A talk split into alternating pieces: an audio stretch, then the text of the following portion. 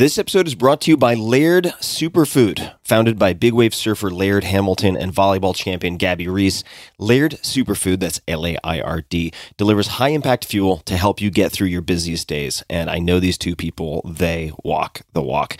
I love their new Aloha Oat Mac. You heard me right. Aloha Oat Mac Superfood Creamer. I use the unsweetened version, made from real plant-based ingredients, including organic oats, macadamia nuts, that's where the oat mac comes from, avocado oil, and Aquamin. Aquamin is a natural source of seaweed-derived calcium with seventy-two minerals in trace amounts. Laird's creamers can really optimize your daily coffee or tea ritual. I use them all the time, and a ten dollar bag will last you a long time. For a limited time, Laird Superfood is offering you guys, my listeners, twenty percent off when you use code T I M twenty at checkout. That's T I M twenty. Visit lairdsuperfood.com slash Tim to see some of my favorite products and learn more. Again, that's lairdsuperfood.com slash Tim, L A I R D, lairdsuperfood.com slash Tim, and use code T I M twenty for twenty percent off of your order. lairdsuperfood.com slash Tim, promo code T I M twenty. This episode is brought to you by GiveWell. I love these guys. Donating money to help other people is wonderful, but how can you be confident that your donations are actually doing things? Are they improving or saving lives effectively? It can be really hard to parse. You could do weeks of research to find the charities that are out there, what programs they run, what their admin overhead is, how effective, blah, blah, blah, on and on. It can take forever. I know from experience. Doing the research is really hard. Or you could simply visit give well dot org for a short vetted list of the charities they've found to be best per dollar in donations at saving or improving lives. GiveWell spends more than twenty thousand hours each year researching charitable organizations and only recommends a few of the highest impact, evidence-backed charities they've found. They do all of this without any sign-up fees and without taking a cut of your tax-deductible donation. GiveWell wants to empower as many donors as possible to make informed decisions about their donations, so GiveWell is free. I've recommended give well dot org for a while now, and donations from listeners of this podcast, that's you guys, amount now to roughly four hundred eighty-three thousand three hundred ninety-nine dollars and twenty-seven cents, so close to five hundred thousand dollars, which is incredible. So first and foremost, thanks to everyone who has donated. In total, more than fifty thousand people have used GiveWell to donate as effectively as possible. And rigorous evidence suggests that these donations will save tens of thousands of lives and improve the lives of millions more. So go right now to give well dot org, and when you make your first donation, your gift will be matched up to two hundred fifty dollars. This matching offer is good for as long as the funds last, so it's time-sensitive and is a great opportunity to multiply your impact, which is something I always look for. How can I get the maximum multiplicative effect out of my dollars that I give? To participate, just go to give well dot org, and when you get to checkout, pick podcast and enter Tim Ferriss Show. It's that simple. So one more time, get your first donation matched up to two hundred fifty dollars at give well dot org. Be sure to select podcast and Tim Ferriss Show at checkout. Optimal minimal. At this altitude, I can run flat out for a half mile before my hands start shaking. Can I ask you a personal question? Now would have seemed an appropriate time. What if I did the opposite? I'm a cybernetic organism, living tissue over metal endoskeleton.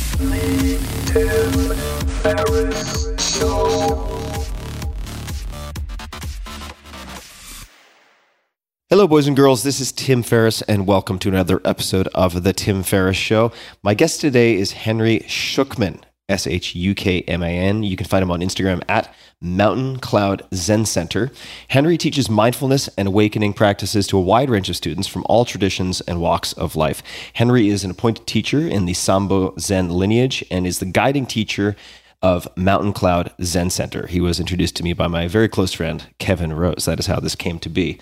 He has an M A from Cambridge and an M Lit from St Andrews, and has written several award-winning books of poetry and fiction. His essays have been published in the New York Times, Outside, and Tricycle, and his poems have been published in The New Republic, Guardian, Sunday Times, that's in the U K, and London Review of Books. Henry has taught meditation at Google, Harvard Business School, U B S, Esalen Institute, Colorado College, United World College, and many other venues. He has written of his own journey in his latest book, One Blade of Grass, subtitle, Finding The Old Road of the Heart, a Zen memoir. And that book was gifted to me by the aforementioned Kevin Rose, affectionately known as Kev Kev on this podcast very often.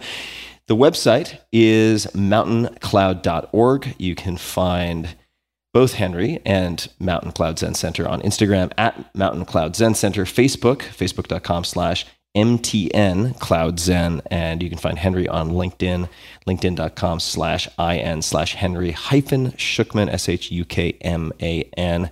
Henry, welcome back to the show. I promised everyone a round two. I promised myself a round two because I have all of these notes that we didn't even touch in the last conversation, which was wide-ranging. And I want to focus on koans and delve deeply into many remaining questions about Zen and practices and so on. And I thought we might start, as I mentioned before we started recording, with a live example, a real world case study. And that is, I'm coming down with some kind of cold. I've got a scratchy throat. I feel turbulent in my internal state right now because I was feeling a little sick, also got agitated earlier this morning, and that has continued to the present moment. So I'm wondering, when you have a lot going on, or life has thrown you a curveball, or who knows, you just wake up on the wrong side of the bed, assuming that still happens occasionally, what do you do with your toolkit and training and so on? What happens? Okay. Okay. Thank you so much for asking that. I like it a lot. And it's dear to my heart because, alas, I do have to deal with that. You know, it's not gone as perhaps it ought to have in some marvelously, you know, awakened practitioner or something, but I'm evidently not there yet. So I can definitely, I think I can offer a few tools. But actually, I want to just say, I've got to say this, Tim, thank you very much for having me back. I'm kind of bowled over, actually, amazed. I mean, I know you said it last time, but I thought somehow it'll just get postponed and won't happen. Because, I mean, you know, you have the people you have on are just so sort of amazing, and I'm unknown and, and weird. So, you know, it's it's a real honor. Sort of my sweet spot, actually. But it's it's I kid I kid in part. It's it's great to have you back on, and thank you for saying that. And uh, had to have you back on. I promised it. Well, man, man, I really am sort of humbled and very grateful. So let's see. Yeah, so I can totally relate to your question about where you're at right now. I mean, actually, to be honest, I can relate because I've got, I mean, the situation I'm in right now, first of all, talking to Tim Ferriss, my God. But then secondly, actually, I've got to do a teaching tonight to something like four hundred people as a guest teacher. And so that's a little bit sort of in my system. And tomorrow morning, my wife and I are flying back to the U K for just under two weeks, the first time in two years or more, to see our aging, aging parents uh, who we haven't been able to be face-to-face with in person. And my system is uh, is sort of, it knows all that's going on. Now, you've got a cold or something coming on. You had some kind of, should we call it sort of a triggering event or some kind yeah, of activating a, event? A, a kerfuffle earlier today, yes. A, a kerfuffle, okay, a kerfuffle happened. Yeah, right. So the system got sort of a little bit riled up and hasn't fully settled down again. Has know? not settled down at all. At all. Okay. okay. I, I appreciate the generous phrasing, but yes. Okay. Well, look, I mean, first of all, let's acknowledge clearly that that's the situation. There's a system here with a little bit of upregulation. The sediment is churning. Yes. So that's the first thing, is just to know it, to state it, to be clear about it. This is what I do. And then the second thing, I mean, really the key to the whole thing is letting it be that way. It's like, okay, here's a highly sensitive creature, a human being. And among human beings, some by temperament have more sensitivity than others. All of us have fluctuations in our levels of sensitivity. And some of us do, I mean, in a sense, do the kind of inner work that leads to more sensitivity. Let's note that in a way to be sensitive to things is a good thing. It means that we're more aware of life, put very broadly. But with it comes the possibility of getting more easily riled up. Those of us who've had, for whatever reasons and whatever shape, traumatic elements in our childhoods but especially also if we are of a sensitive nature, that sort of, it comes into us. It's it's a wound that, you know, is in us. So when we're allowing ourselves to be in, let's say, an agitated or a somehow distressed state, when we're allowing that, it helps to also allow with compassion that, you know, somehow things have made us be sensitive like this, and we're still, we still know, we know that we still have wounds. And maybe in some sense there's a core wound, and we don't want to close that off. And one way to not close it off is to be ready to accept and allow our states of agitation and distress in the present moment. If we can do that and see how, in a way, it's a kind of, um, if it's allowed, it becomes a kind of opening to perhaps a sort of deeper wound. At least there's some recognition that that's there too. And both are allowed. That we have, as well as having that stuff, we also have, all of us come pre-installed with access to a sort of wider, more loving, in this case really meaning more self-loving awareness. Our hearts have the capacity to love ourselves. And we need to tap into that. Henry, may I jump in for one second? Please, please, please. I would love to be a dork and ask some technical questions about this word allowing. So when you allow these feelings to exist, or you allow yourself to recognize and accept your current state. So allow and accept, these are the two words I have questions about. How would you describe how that manifests? For instance, like, what is the self-talk, or what do you do with the feelings?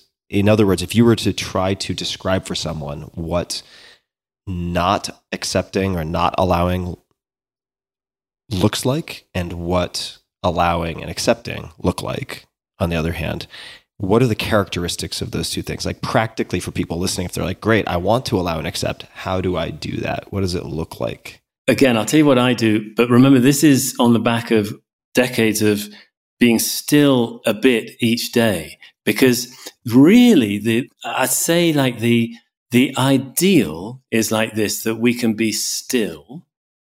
We might close our eyes and be still and first say, wow, I'm agitated, I'm distressed, maybe I'm a bit overwhelmed, if that's appropriate. Acknowledge it, state it, to declare it. What do they say? To name it is to tame it. I've never heard that. I like that. Yeah, it, it makes it a little bit easier if we can just identify what's going on in a clear, kind, matter-of-fact, internal voice. I'm feeling a bit overwhelmed. I'm feeling a bit agitated. I'm feeling somewhat distressed. Okay, so the first thing is stating it. Now, there's forks in the road all the way along, so there are lots of ways of doing this. But let's say, for somebody who's got a certain amount of sort of somatic awareness, that's to say we can find feelings in the body. I've actually heard you on a podcast saying, I don't know how old the podcast was though, that like you get the throat and not much else kind of thing. So has that, have you done work on the somatic stuff at all, like feeling things in the body? I have. I feel like for all the sensitivities that I have in so many other places, I don't want to say that I'm, I'm physically insensitive, but when when I'm in, say, a Hakomi therapy session, which is really a, if I could simplify it, a somatic-focused mindfulness practice, it's constantly answering the question, what are you feeling? But in great detail. And I don't think I have a great vocabulary for it. Maybe that's part of the handicap. Yeah, yeah, yeah. Because yeah. Someone could say, I feel like my friend is being unreasonable. And it's like, well, it's not really a feeling.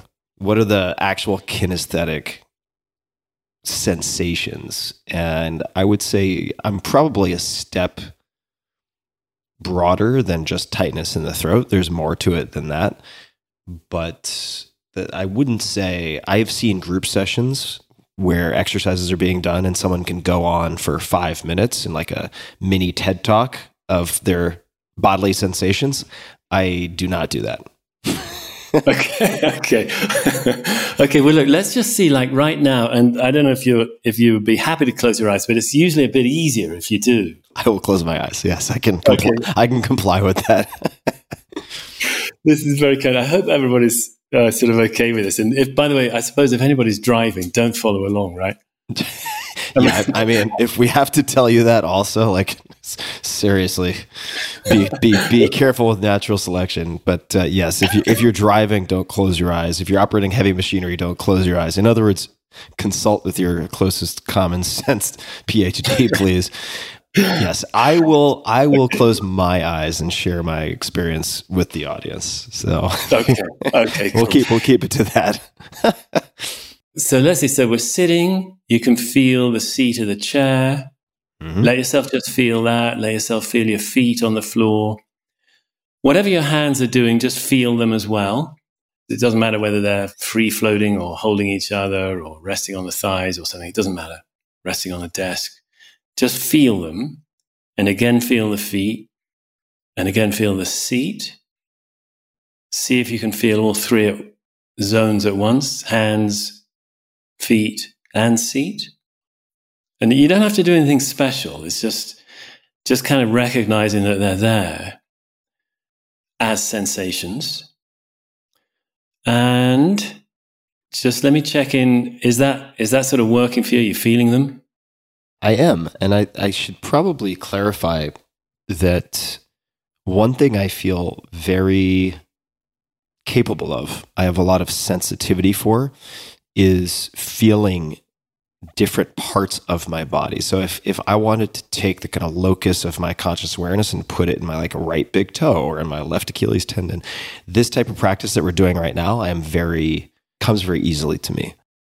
Okay. And I don't want to interrupt the flow, so please keep track. But when people usually yeah. ask in a therapy session, what are you feeling in your body? They're wanting to sort of tie it to some emotional tenor. And that's where I have a harder time. But yes, I can feel, I can easily pay attention to the sensation of my hands on the table, my feet on the ground, and my ass on this very, very hard white chair that I'm sitting on. Okay. Well, that's, I mean, honestly, that's probably nine tenths of the battle, so to speak. Sweet. That's the key thing. Look, so let's just, we'll keep on with this. So we got feet, we got hands, we got seat. If you've got any back to the chair, maybe your, your lower back or something is just touching that as well. Just feel that. If it is, it's fine if it is or isn't.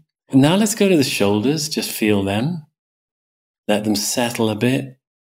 Let them kind of, uh, as it were, sort of slump on their sockets kind of thing. Let's feel the jaw now. So here's a key thing. It's really great to slacken the jaw. It's a common thing in, in our sort of fast-paced world, our sort of hasty world, to have tightness in the jaw. So see if you can let the jaw sink about an eighth of an inch, probably forward and down. And see if that, at the same time, brings some kind of softness into the throat. And you might also just bring your attention to your tongue, because the tongue is, you know, it's a massive muscle that's incredibly, it's full of micro muscles, it's incredibly busy. Let it rest right now. I know you're going to have to be talking shortly, but it's okay to rest it. Let it settle on the floor of your mouth, and may, maybe you get a sense that it sort of lightly expands, like a, if you're camping and you leave your down sleeping bag in a sunny tent all day, it kind of inflates. Let your tongue do that just for a few seconds. Maybe you're getting a sort of little enveloping kind of just little taste of softness, like almost a soft cloud around tongue, around throat, jaw. All of them easing, becoming easier. So I'm just going to check in. Are you getting anything like this? Yeah, I'm following along. Definitely. Great. Okay, so we're still with that softness in that area. Now we're going to let it melt down. So it melts down into the shoulders, and the arms, by the way, become really limp. And it melts on down into the upper chest, middle chest, lower chest, and then right through and around the midriff, kind of the, the solar plexus area, right in the middle of the body, either side of it, and whatever, to some extent through it, down into the upper belly, middle belly, lower belly, seat, upper legs, lower legs, feet, all becoming quite kind of maybe a bit warm and soft. So now already we're getting a bit more balanced in ourselves, probably already a little bit calmer, likely, we hope. Yes. And, yeah. Mm-hmm. Yeah. And a bit more sort of easy. And in this state of mind where we've managed to sort of diffuse a certain ease all through the body. And we, you know, under other conditions, we might take longer with this and go a little bit minutely, just to really tasting the quality of ease. And now we can bring our attention to sort of the whole atmosphere around the heart. Don't, don't go for the middle of the heart, just sort of the whole area around the heart. If the chest was a kind of snow globe, you know, and the heart was a little structure in the bottom, in the middle of the snow globe, we want to be aware of the whole snow globe. You know, those little things you shake and snow falls. You know what I mean? I, I do. I hope you do. Yeah, good. Okay, so that whole area. So just feeling, how is this whole area? And it might be that much of it is relatively sort of clear, maybe sort of spacious, and that parts of it are a bit contracted and tight with some tension in them. Could be that there's also, if we go a little lower in the body, like the solar plexus, like right in the middle, above the belly and below the chest kind of thing. Around there, there's often some tightness, some contraction. So we're going to be aware of any tension, contraction we're finding, and we're not going to try to change it. Instead, we're going to be soft around it. We're just going to let a real get a sense of the body, the fabric, tissue of the body, actually softening to the sides of the chest, the sides of the flanks. And whatever there may be by way of tension, more in the middle of the body, of the middle of the trunk, the intention is to allow it to be there. This is the allowing in a slightly more somatic sense. We're softening around it and welcoming it and allowing it, meaning, yes, you're welcome. You're welcome to be here. That's the kind of vibe. I welcome you. I want to treat you tenderly. I want to be kind to you. I know that I'm a sensitive creature. I know that I'm a suffering being. And my intention isn't to try to eradicate that or deny that or banish that, exile that, no, or reject that, no. My intention is to welcome this. And I know I'm maybe imperfect at it, but I'm trying. And I want you, little tension, little tightness, little contraction, to know that I'm welcoming you. And, ah, maybe there's just a little more ease in finding that at least there's a kind of sense of vague possibility of doing this.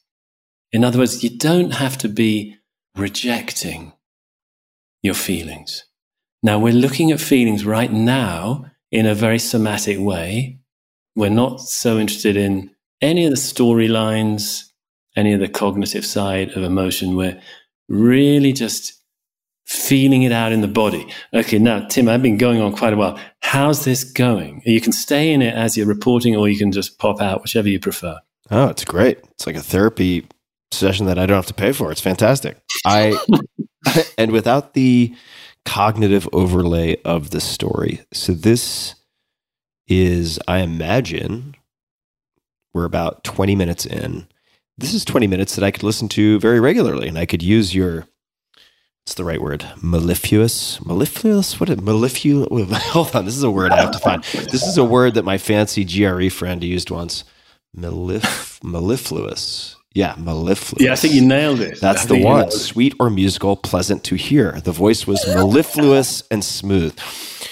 So, as I was saying, without any type of hesitancy in my vocabulary, listening to your mellifluous voice for twenty minutes. But moreover, the kinesthetic focusing and relaxing without story is actually really effective for calming my system. And it's a contrast to what I struggle with, which often exacerbates the situation, which is, for instance, perhaps I'm asked, like, which of the five dominant emotions are you feeling? Joy, anger, sadness, et cetera. And, and there's a list. Now, where are you feeling that emotion? Those are questions that are, the second in particular, very hard for me to answer. But the sequencing, this like sort of boot up or boot down or scanning sequence that we just did, really calmed my system without any labeling of emotion. Right. Well, I mean, you know, part of me wants to just say sort of welcome to the male gender. Because, you know, I mean, we're sort of notoriously poorly socialized in, or poorly educated in our socialization in having any emotional literacy at all. I feel that by the time I was cognizant that there was such a thing as emotion, all I knew was kind of, I'm feeling okay and I'm feeling awful. I couldn't parse out whether I was, whether it was, I, I like like mad, glad, sad, afraid. I find that very easy to remember.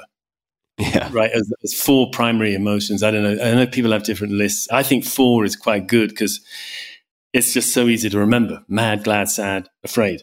And I wouldn't have a clue what, I mean, of course, if I was feeling glad, I'd sort of, I'd know that I wasn't feeling awful. But that was, that was about the extent of my emotional literacy. So, God, I think for many guys, I hope it's okay to, to talk like this.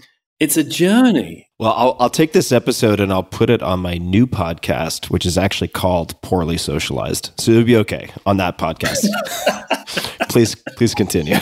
But, so, you know, it's it's not surprising for many of us that we we really have to go on a journey that might take some time to start to understand, in any sense, really understand our emotional life. And it's it's so critical because what can you do with emotions? Negative emotions, difficult emotions, if you don't know what they are, other than try to banish them. And, you know, if we try to banish them, we're sort of, inevitably, we're banishing part of ourselves or parts. It just doesn't work. And it's the type of realization that I would have thought by now I would have translated to consistent, reliable self-relating. Do you know what I mean? Like, I, I know that divorcing a part of yourself and stuffing or refusing feelings doesn't work. I know it just leads to more problems. And yet, here we are again, you know? The dog chasing its tail once again. once again.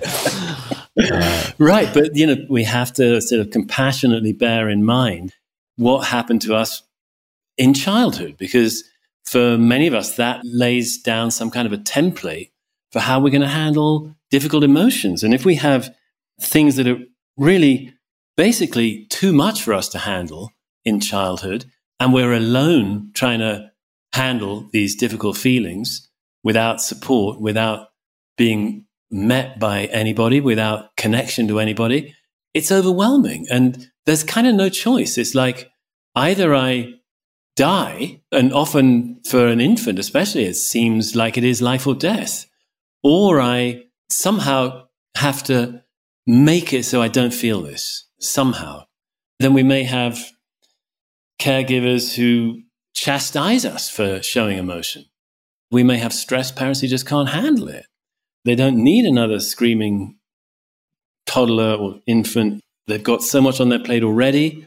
and who knows what. And so I think it's it's not surprising that that we would ongoingly have to be working on this stuff. But I mean, the good news, as far as I'm concerned, is that inside of these difficulties, I think there's ways to access, well, I don't know, God, we're going, I'm going off the deep end again, like last time. But um, I think that's why yeah, I'm but, having you back on. So let's okay, well, in, for, in for a penny, in for a pound. Let's go for it. Okay, I guess so. Okay, I'll go all in. The inside of many of us, I believe there's some kind of deep primordial wound. There's some deep ancient grief. I don't know. Partly it's probably part of the human race and all the things it's been through over thousands of generations, and all the killing and famine and slavery and, and thing, the most painful things that have gone on, endless loss of children, so many difficult things human beings have been through. But somehow, I think most of us probably, I mean, I, I don't know, I don't know whether you could ever scientifically prove this, but I suspect that anyway, a lot of us have got some deep grief inside us.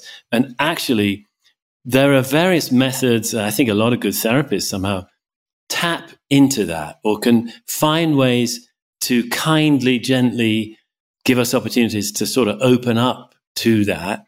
And it can be incredibly cathartic and incredibly healing, actually, to open in that kind of way and find that grief is not an enemy. Personally, I feel that some of the most significant, most important sort of pivot points in my, my growth so far as a fallible, ailing, fucked up human being has been... has been through things like that, when suddenly a gate of my heart opened and I could feel all this grief, but somehow in that grief, I could also feel just great love. And I don't know how this works exactly, but my hunch is that grief and love and hurt and love and pain and love, they're joined at the hip somehow. And so our acts, I mean, I've gone deeper than we, with like how to handle and know emotions, but yeah, it all relates really. If we allow our emotional challenges and tightness and, and reluctance and to feel, if we're given a supportive framework where we can open to that, then we might open to this sort of deeper well of grief. And it's so beautiful because then we find, wow, in the depths of this, somehow I don't feel so alone. There's a truth in this that somehow joins me to the human race or something like that. I don't know. Maybe I'm getting off the rails here. Not only off the deep end, but off the rails. But, but there's there's something here, you know, for, for us. I really think this is a part of our healing. That's been, anyway, my experience. And so not being afraid of feelings is a really important starting point. And that is, I think, part of the allowing piece, you know, is that instead of feeling this way, being wrong and bad, and I got to not feel this way, kind of flip it. I'm going to allow this to teach me something. I don't really know what it is, and it's probably quite hard for me to believe it could teach me anything. It just seems like wrong, but actually maybe it's not wrong. Maybe it's just that my map of myself has got a lot of terra incognita, unknown lands in my map of myself. And hey, why don't I allow myself to be on a journey of discovery, of not knowing all of who I am and being willing to let parts of myself show themselves that I didn't think I wanted to know or didn't even think were there to be known, but maybe they are. Just a quick thanks to one of our sponsors, and we'll be right back to the show. This episode is brought to you by LinkedIn Jobs. Today, many small business owners like me are busier than ever. Time spent searching for and interviewing candidates can take time away from managing and, most importantly, growing your business. That's why LinkedIn Jobs has made it easier to get to the candidates worth interviewing faster and for free.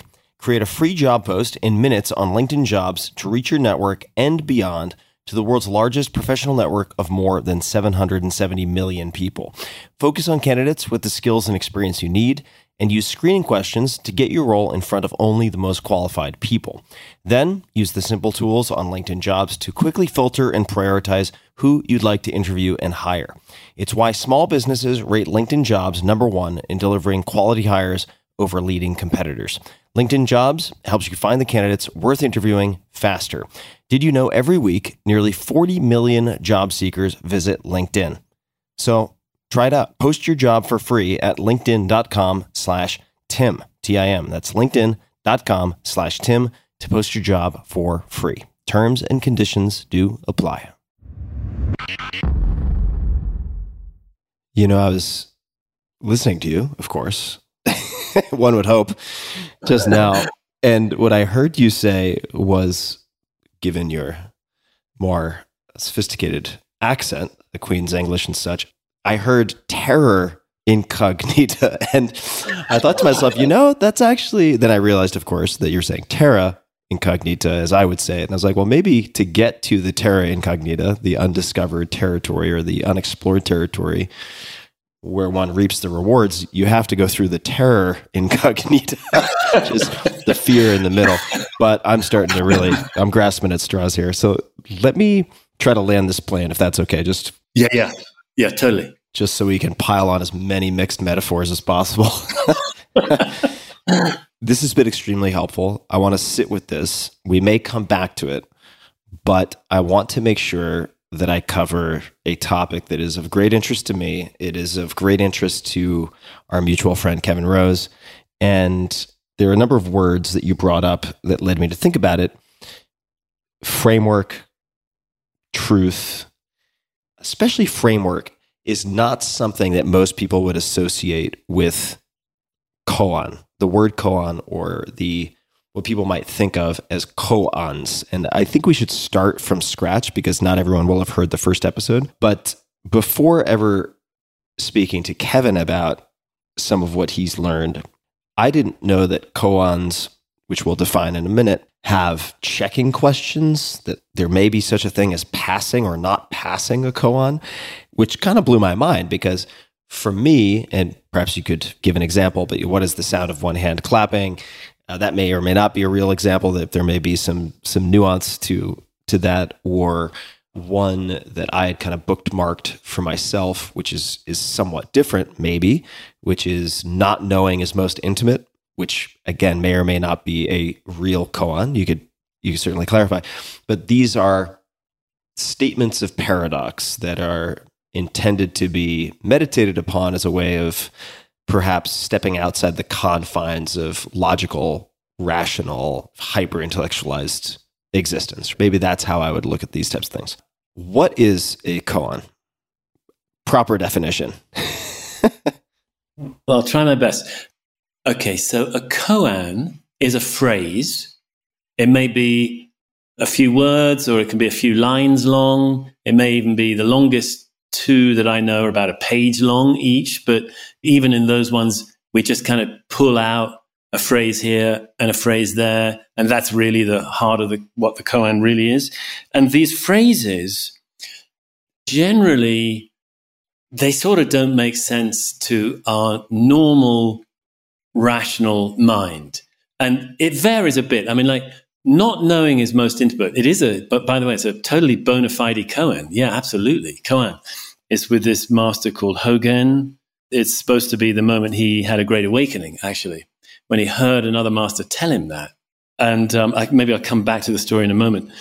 That's almost a bit more, you could kind of wrap your head around some idea of not knowing is most intimate. Well, actually, it's a little bit hard, but you could sort of think, well, actually, Tim and Henry were just a moment talking about not knowing, like going into unknown land as a sort of reclaiming part of the self by recognizing that there's limits to what I know of myself.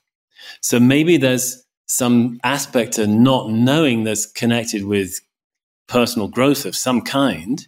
And I, and actually, I, I think, Tim, your comment about terror, in, Ter- terror incognita. That was great. That was great. Because actually we know that we're moving into not knowing if we get a little bit afraid. Fear is a hallmark of that because it sort of is scary, nearly always. But so you could kind of maybe think about not knowing as most intimate as, well, not knowing will help me know something about myself that I don't yet know or something like that. You could sort of rationally approach it a little bit, but what about this sound of one hand? Actually, the the real So really, I don't know, the the old formulation of that hand, of that koan is like this. You know the sound of two hands clapping, but what is the sound of one hand? In other words, you know what two hands clapping sounds like. What does one hand sound like? Do you know what the sound of one hand is? Now, that's kind of meaningless, really, isn't it? I mean, some people tried. I've had people sort of snap their fingers or something, you know, because only one hand, you know, to make a noise. No, no, no, no, no. It's not. The basic thing with koans is, is the frame I think I've got to give to understand what they're sort of for and why they're beautiful and why they're not just often in seemingly infuriating little riddles that can't be unpuzzled out. They're not just that. They're actually, okay, so the origin of them in almost, I think in every single case, is something that one of these deeply awakened masters said, or in some cases did. Sometimes there's somebody just does something weird.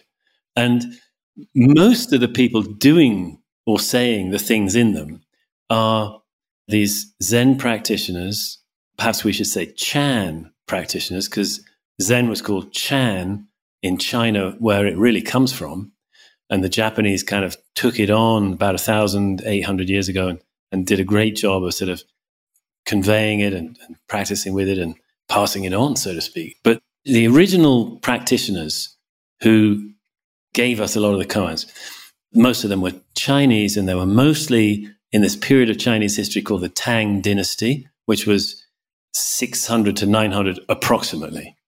And that's when Zen is sort of said to have had its first real flourishing. There were just a lot of people around, apparently, at that time who were really doing this practice and got kind of really helped by it and clarified in, in, in certain key ways. And the key way that koans sort of pass on or allow us to maybe taste is a dry way of putting it is, we could say, non-dual experience. That's sort of a bit boring, really, to put it that way. It's to realize through personal experience that there are actually sort of other dimensions to our experience than we normally experience. And what they are like is a kind of incredible, overwhelming sense that somehow everything is one thing. That's one common experience that koans are trying to convey, that all these separate things in this world, just like they seem to be, there's a table, there's there's a cup, there's a tree outside, there's Tim in Are you still on the East Coast, Tim, somewhere? Yes. Mm-hmm. So Tim on the East Coast, Henry in New Mexico, Santa Fe. And, you know, they're obviously quite separate. But at the very same time, there is actually also a level of our experience of our reality where nothing is separate. And this isn't an idea. It's an actual experience that quite a number of people through the ages and today still attest to being something they've discovered and found to be real that does not in any way impair their functioning as a normal human being. So it's not psychotic and it's not delusional. It doesn't generally sort of take us off into dysfunction. Quite the reverse. It can actually lead to better mental health than we've had before. And it's kind of good for us, apparently, to find this. And koans are little invitations to that side of things. Now, how they work is... Actually, shall I, shall I give you a chance to, to say something and not just rant away? Is there anything Is there anything so far, you know, that sort of doesn't make sense or anything, or, or am I going in a direction that's sort of of interest, do you think? It, it is of interest. Let me let me just share a, f- a few things that may be of interest to folks, and I want you to bookmark. You were just about to get into the way they work, which is a hell of a cliffhanger, so I want you to remember that that's, okay. that that's where you are. I was, I had a, a bee in my bonnet about the actual term koan, and I had to look it up because it was really bothering me because the characters are super strange for the association that I have with the meaning of koan. And I pulled it up on Wikipedia, and the etymology, if you look at it, the origin, as you mentioned, of this expression is Chinese. Gong an, gong an, that's the yeah. the two, or gong an, depending on whether it's first or fourth tone on the second syllable. And then koan are the same characters in the onyomi in Japanese. But it literally could be translated as public case. Yeah. Like gong, I guess this would be gong an, yeah, fourth tone. But if you had like gong yeah. an, first tone, it would be like public safety, like public security. So it's public. Like you would see yeah. that on the People's Liberation jackets in Beijing, these huge green jackets that in, in some cases you would see that. So I was looking at this and I was just like, what the hell does this mean?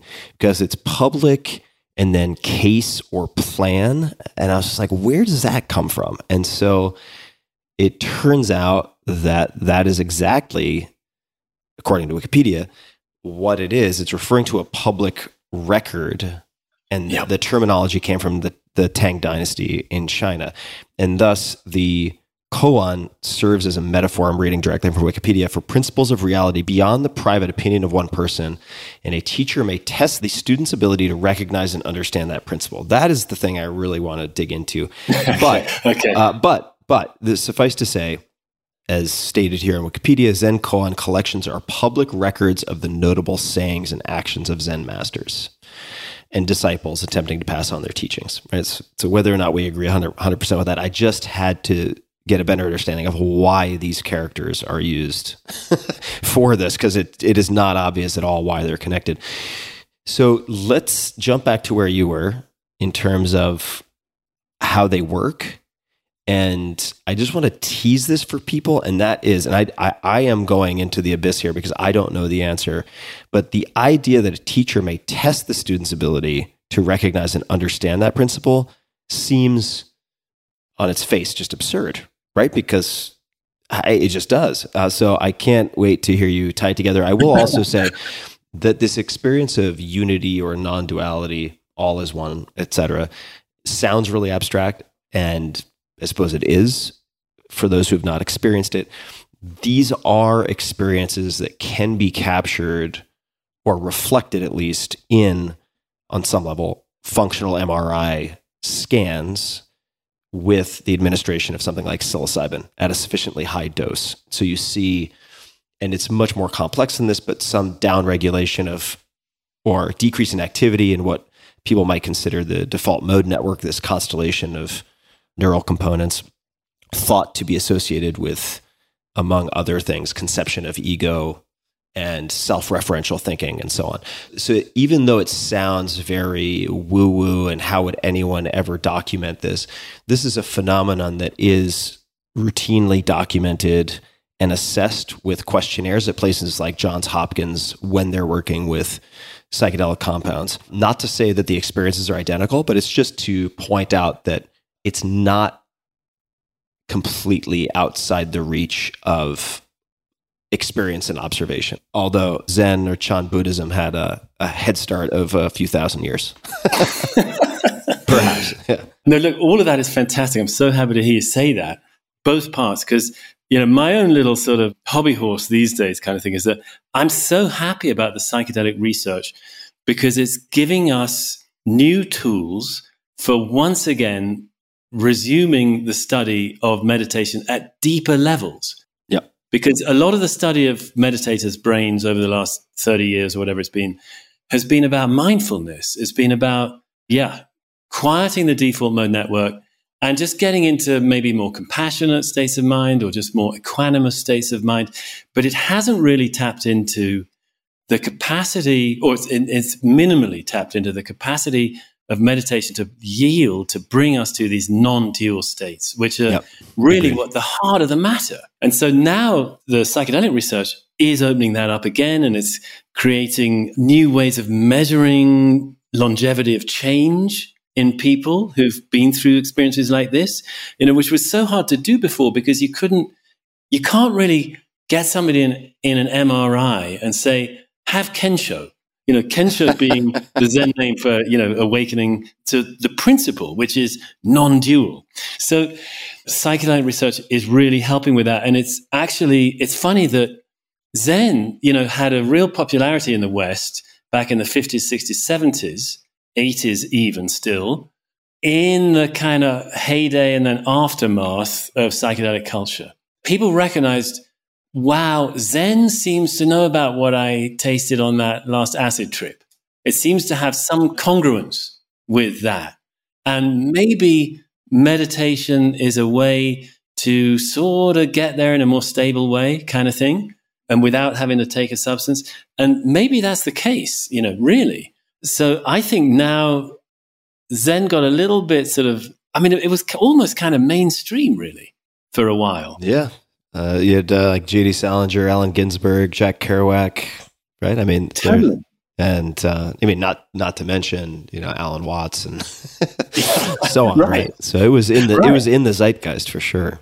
And I think it, maybe it's due for a, a reappraisal at the moment, and and maybe Koans can be a part of this. I'm so convinced because because now, okay, public case. That's exactly right. Now, one interpretation that I've heard of what the public, the term public case means is that actually it was taken from Tang Dynasty legal processes. So essentially, a public case was a public record of some point of legislation or some, what we would call a legal precedent yeah, today. Case record of a public law court, at least according to Wikipedia. Mm-hmm. Right. Okay, great. So I'm not off track there. So basically, meaning that you could point to, actually it was a master called Etchu, who was a, an amazing master in the late seventh, early eighth century, if I remember right, who said the single hand doesn't sound without reason. That was what he said, the single hand sounds. You know, so that's a little obscure. Of course, it's very obscure. But actually, he was trying to s- express his experience of, quote unquote, awakening. In other words, he's trying to use language to convey what is basically a non-linguistic experience, and even an experience that we don't really have language for, but it's a very vivid and real experience in which the sense of self has been swallowed up by everything, kind of thing. And so what we feel we are is everything. And koans are records of that, in a sense. They like, it's a great practitioner expressing through words what he or she has realized. Therefore, the idea is the ordinary way of constructing reality, where I am a self in this body and everything else is outside of me, that way of constructing reality won't understand the koan, can't get at what the koan is getting at. The koan is a little drill bit that's drilling into the wall of my house of self, so to speak. It's trying to actually puncture the membrane of my sense of self, switching metaphors. You know, it's trying to, I, I sometimes have talked to them of like, they're like, uh, they're like little explosives. We take them into the psyche by sitting with them. You kind of do best with them if you have a meditation practice. You let them sort of somehow simmer away inside you, and they will possibly do something to deep assumptions that I have. And one of those deep assumptions is that I'm me in my body, in my mind, and I'm not what's outside of me. And that's that's a deep assumption, and the koan can kind of blow a hole in it, in the assumption.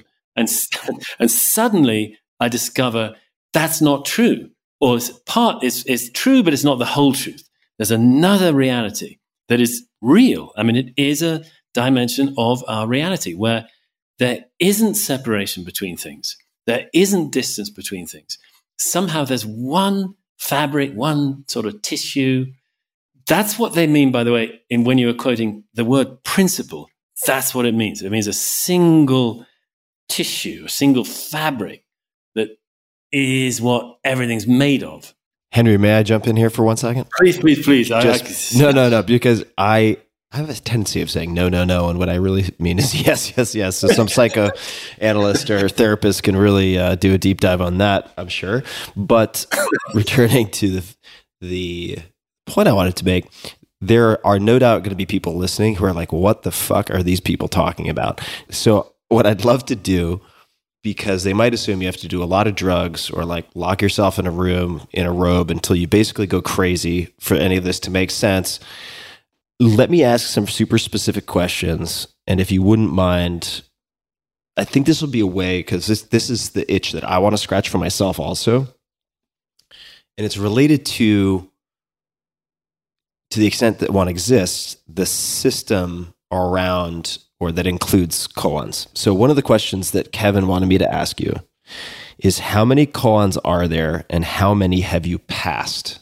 So give me the short answer to that, and then we can we can go from there, because yeah. I think it people will be like, what? Okay. And it might pull, it might pull people in. So how, how many koans are there that you're aware of, and how many have you passed? Okay, I'm aware that I've read that there are seventeen hundred that are kind of classically recognized koans, nearly all from that Tang Dynasty period, and a few from way earlier. Actually, a few have come out of the Indian phase of Buddhism, you know, way, way back in the fourth, third centuries B C E. So apparently seventeen hundred. But in practice, what happens is there are these different sort of schools of Zen that will use certain collections. So no, not to my knowledge, no school uses seventeen hundred koans. No training involves that many. In the school that I'm part of called Sanbo Zen, we use something like, I believe it's around four hundred twenty is what I've heard fairly recently, actually, from one of our one of my colleagues had sort of counted it up. And they're in five collections of koans. So these koans got collected mostly in Sung Dynasty China. That's around eleven hundred, twelve hundred. And these sort of classic collections were compiled. And there are several of them. There are maybe three really major collections. The earliest was put together in ten twenty-eight. It's called the Blue Cliff Record. And that has one hundred koans in it. And then there's another one called the Book of Equanimity that's also got one hundred. And there's another one called the Gateless Gate that has forty-eight.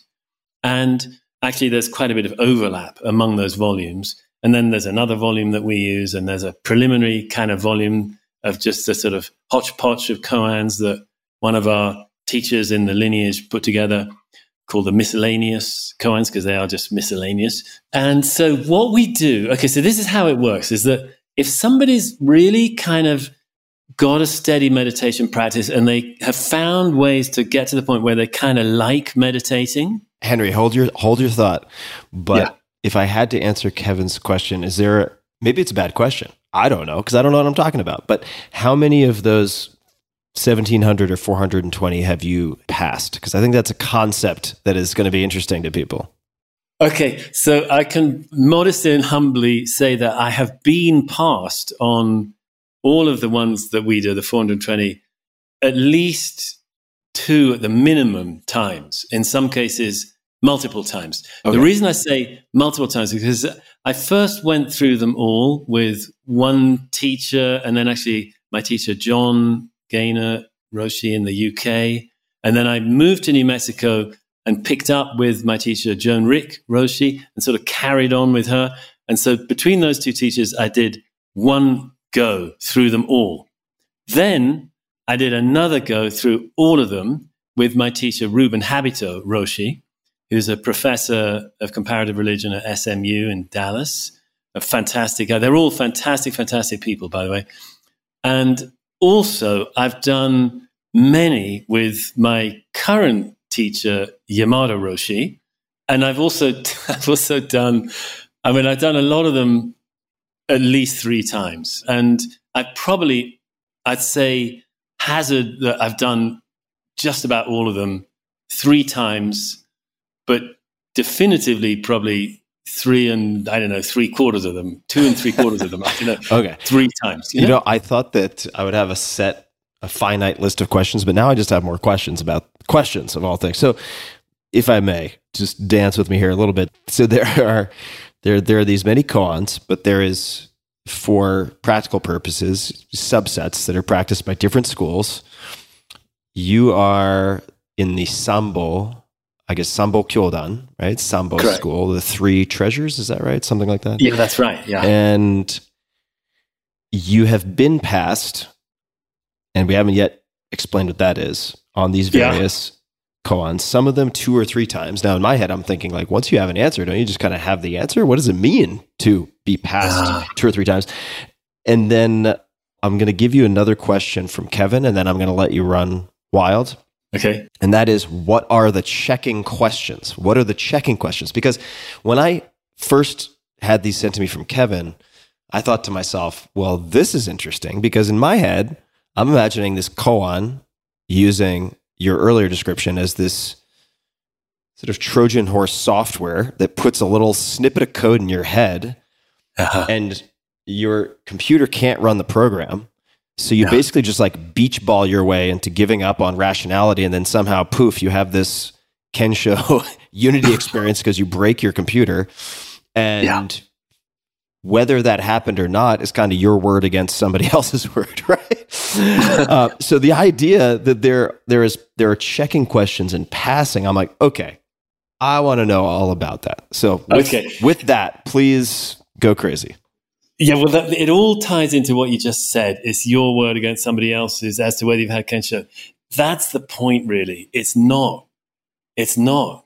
It's really not. And the reason it isn't is that if somebody's had Kensho, oh my God, the way they experience the koan will have changed utterly. And the way they are, if they meet with a teacher, if they do, I mean, we've got to bear in mind that this is not the only way of working with koans, actually. There's nothing wrong with somebody just deciding they want to sit with a koan. Fine. I've got a friend who doesn't even sit with them. He likes reading them. Fine. There's no ban on that, you know? It's, that's totally up to you. But this system of training, you can actually, I mean, like with on Sam Harris's app, for example, we got a, these koan meditations, and you just sit with them. And it's a bit like, for example, in the Zendo, when we're open, or even, even when we're on, I mean, in live, but when we're on in, on Zoom, people come and they just, you know, they hear a talk on a koan. They get to sort of bask in the weird waters of a koan for a while, while the teacher's giving a disquisition on the koan. It may be opaque, and yet there may be moments when suddenly they feel some weird movement inside, a stirring of something within, and some weird little pool of limpid clarity opens. They don't, what, what the hell's this? But it's beautiful. You know? Limpid clarity, that's my third podcast. Poorly you know, socialized, and, it, and then to offset the damage from that podcast, I have limpid clarity. Please continue. So there are different ways of working with them, but this way, whereby you have sort of decided to engage a teacher with them, if you have this Kensho experience, I mean, in a way, the very point of the koan is it's a it's a meeting place where two people, two practitioners, one more experienced than the other, can actually meet through the koan in the very reality they've awakened to. I mean, to me, that's the most precious and amazing thing about it, is that far from this sort of awakening thing, you know, this awakening to non-dual being just a personal experience, of course it is that, but actually through koans, you can meet in it. You meet in the boundless wonder of this other dimension of our experience. I think I said last time we were talking, and I talk about it in my book, I had a couple of, of these, what I felt to be very powerful experiences of non-duality, and they were slightly different, each one, prior to connecting with a teacher. I'd been trying to find a teacher, actually, but sort of wasn't ready. But then eventually when I did connect with the first teacher that I really engaged with, John in the U K, and John Gaynor, I got my first koan from him, which was this, often it's the first koan, which is, it's so inscrutable. I mean, it's just sort of damnable. I mean, I, I'm embarrassed to even say it, but it's this koan that a lot of people start with, which is Mu, M U, Mu. That's it. That's the whole thing. That's it, Mu. Right. I mean, it has, a, it has a little background story. A monk asked Joshu, this great master, Jiaozhou, Joshu in Sino-Japanese, does a dog have Buddha nature? Buddha nature meaning this awakened nature or principle as it as it was referred to earlier. Does a dog, even a dog, have that? He asks.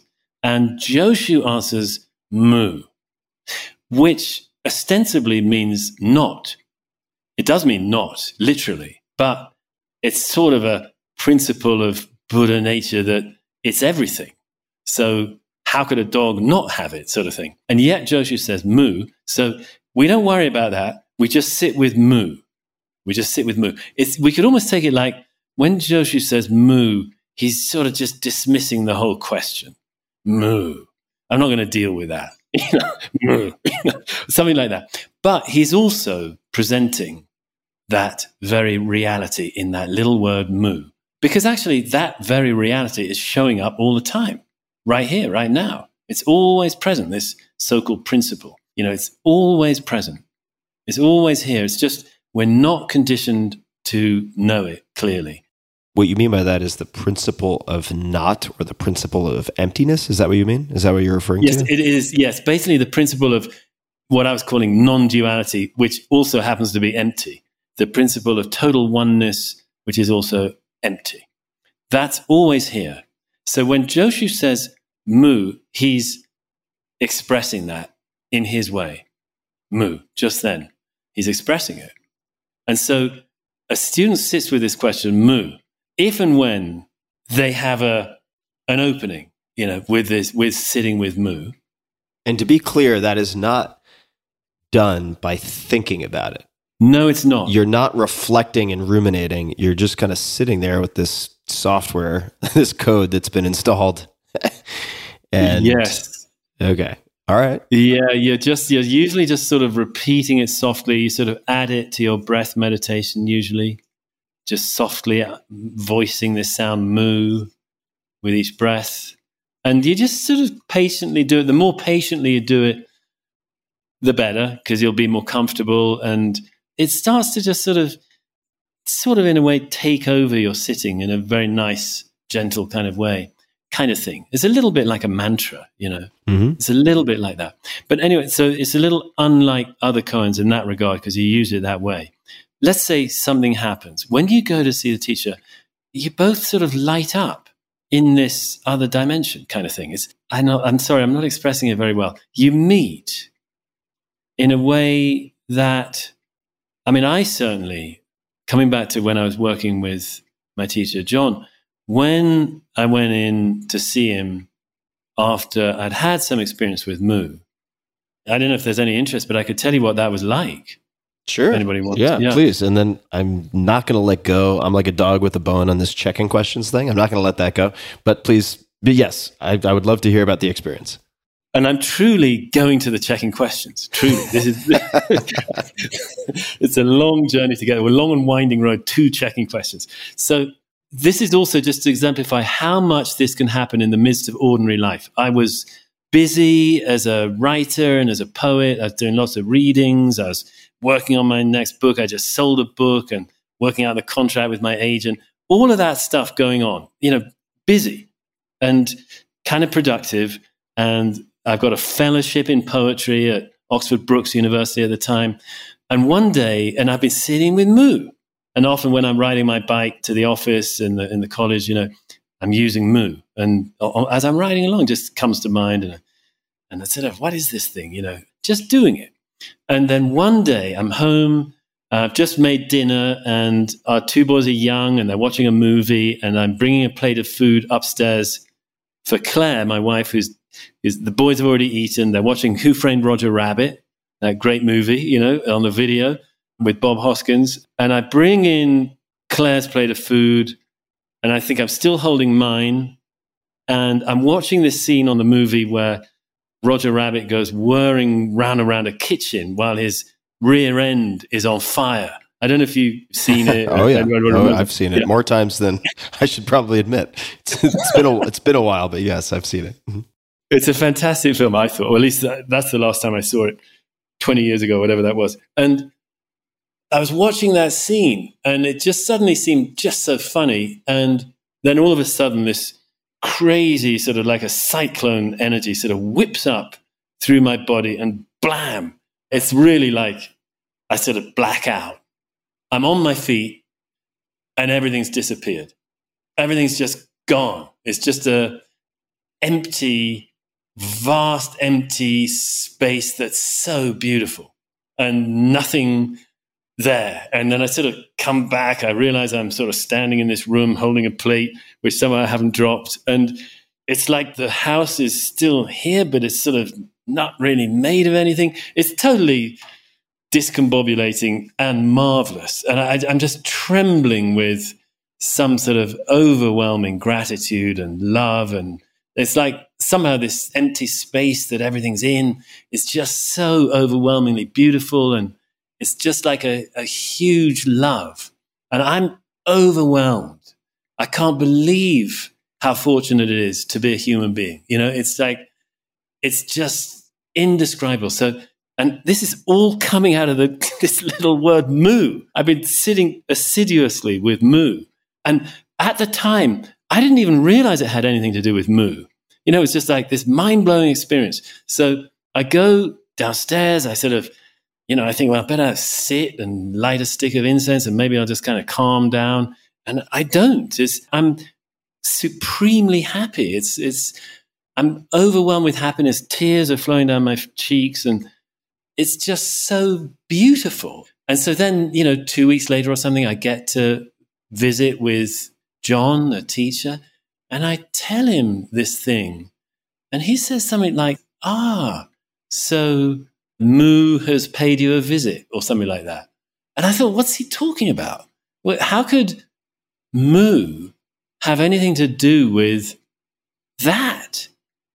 But suddenly the penny drops, and I realize, oh my God, this is what a koan is for. It's for precipitating, it's for sharing this fucking reality. You know, excuse my Greek. It's, it's, It's it's a koan isn't an annoying, boring, little pointless thing. It's got an incredible purpose, which is sharing this sort of deepest reality of our existence. And how can it do it? I mean, I still don't really understand how it can do it. I can sort of piece it together a little bit. That so yeah, Joshu knew this world incredibly well. He was. He was accustomed to it. It becomes second nature to him. He was at ease in it. And he knew that, you know, this sort of normal way things are and this mind-blowing way things also are, are not in the end separate. That's the point of the training ongoing in Koans, is to go beyond this, either life is this mind-blowing, boundless, oneness, emptiness thing, or it's my ordinary life. But the point of training... Damn, am I getting, am I going ahead? Let me, can I just finish that thought? The, it's, it's the, finish, yeah. finish the thought, yes, please. Wow, God, Kevin, I, I, I hope this isn't too much for everybody listening, man. No, it's but, not, but, and I also like being Kevin, so please continue. God, you can tell how my, how my mind is blown. I'm sorry. I think well, Mu's got a hold of you right now. You got to be careful. oh, oh my God. Yeah. So that is why we sit with clients, is because they can open up, they can open us up to this boundless reality. But ongoing beyond a first experience, they train us more and more in realizing that our ordinary life and that mind-blowing reality, they're not separate.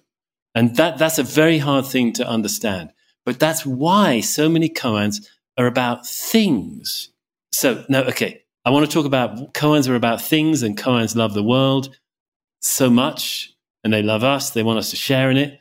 And basically, of course, they don't really, but the masters, the practitioners who created the koans, they're deeply compassionate and they wanted to share somehow what they had realized. And it's pretty amazing. So checking questions. So when I, yeah, okay, okay. It's, it's going to be. He's on it. He's on the scent trail. Oh my God. It, this is going to be a bit of a letdown, probably, an anti-climax when we finally get there. I'll be the judge of that. Okay. Well, the checking questions were what John started to ask me about Mu that enabled him and me to meet more thoroughly and to know more deeply, basically, what experience had just happened in this student, me. They're questions like, actually, I don't know how much of this I could sort of reveal, but yeah, I think I can, you know, there, there are things like, well, show me Mu. What is Mu? How old is Mu? How tall is Mu? How would you show Mu to a baby? They're weird questions like that. But after that experience, they're easy. They're easy. And they're, so they're kind of, yeah, this is a system for sharing what we mean by awakening. Right? As sort of a being able to, as in the sort of legal precedent, sort of to to kind of meet in the same place, so to speak. All right. I have so many follow-ups. So I want to preface all of the follow-ups by saying I am genuinely fascinated by all of this. Simultaneously, I have to act as a stand-in for the audience listening. So you can understand, I have to both be enthusiastic. I don't have to, but I am enthusiastic, and I have to present, or I should, ask questions on behalf of the audience who might be thinking to themselves, at least a handful of them, what the hell is going on? Yeah, so, yeah. So, so, uh, so, so, no, this is great. This is great. We're getting, I, I like it. We're, we're rolling in the mud here. It's good. So the first question that hopped to mind for me is related to, I'm sure, an observation that many people had or a thought that occurred to them, which is, if you were to go to a psychiatrist and describe your experience with your dinner plate, there's a very good chance they would consider that a psychotic break or label it a delusion of grandeur and prescribe medication for you. That would be one very likely psychiatric treatment response, right? And and what I'm curious to know is, or to, just to get your opinion on, and this is by by no means meant to imply that people who have destabilizing experiences shouldn't seek professional help. I think they should, but do you think that these types of experiences, Kensho, in the benefit or detriment of an experience like that, is dependent on the container and sort of framework that you have within which to try to metabolize that? And building on top of that, and I've wondered this quite a bit, because with psychedelic experiences, you come to have, over time, I think, tremendous empathy for people who appear to be suffering from mental illness, say homeless people who seem disconnected from reality. In your opinion, right? This is not medical advice. It's just curiosity. Do you think that some subset of people we view as completely mentally detached are just people who had experiences of Kensho, perhaps identical to what you experienced, but have no means for trying to make any sense of it and therefore become lost at sea?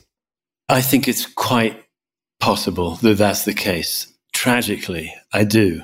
Quite a number of people that, you know, have reached out to me report having had something like this earlier in life. I can think of several people who did as teenagers and had no idea. They somehow, in the depths of the experience, they felt this was a kind of vastly benevolent thing to perceive, to undergo, to experience.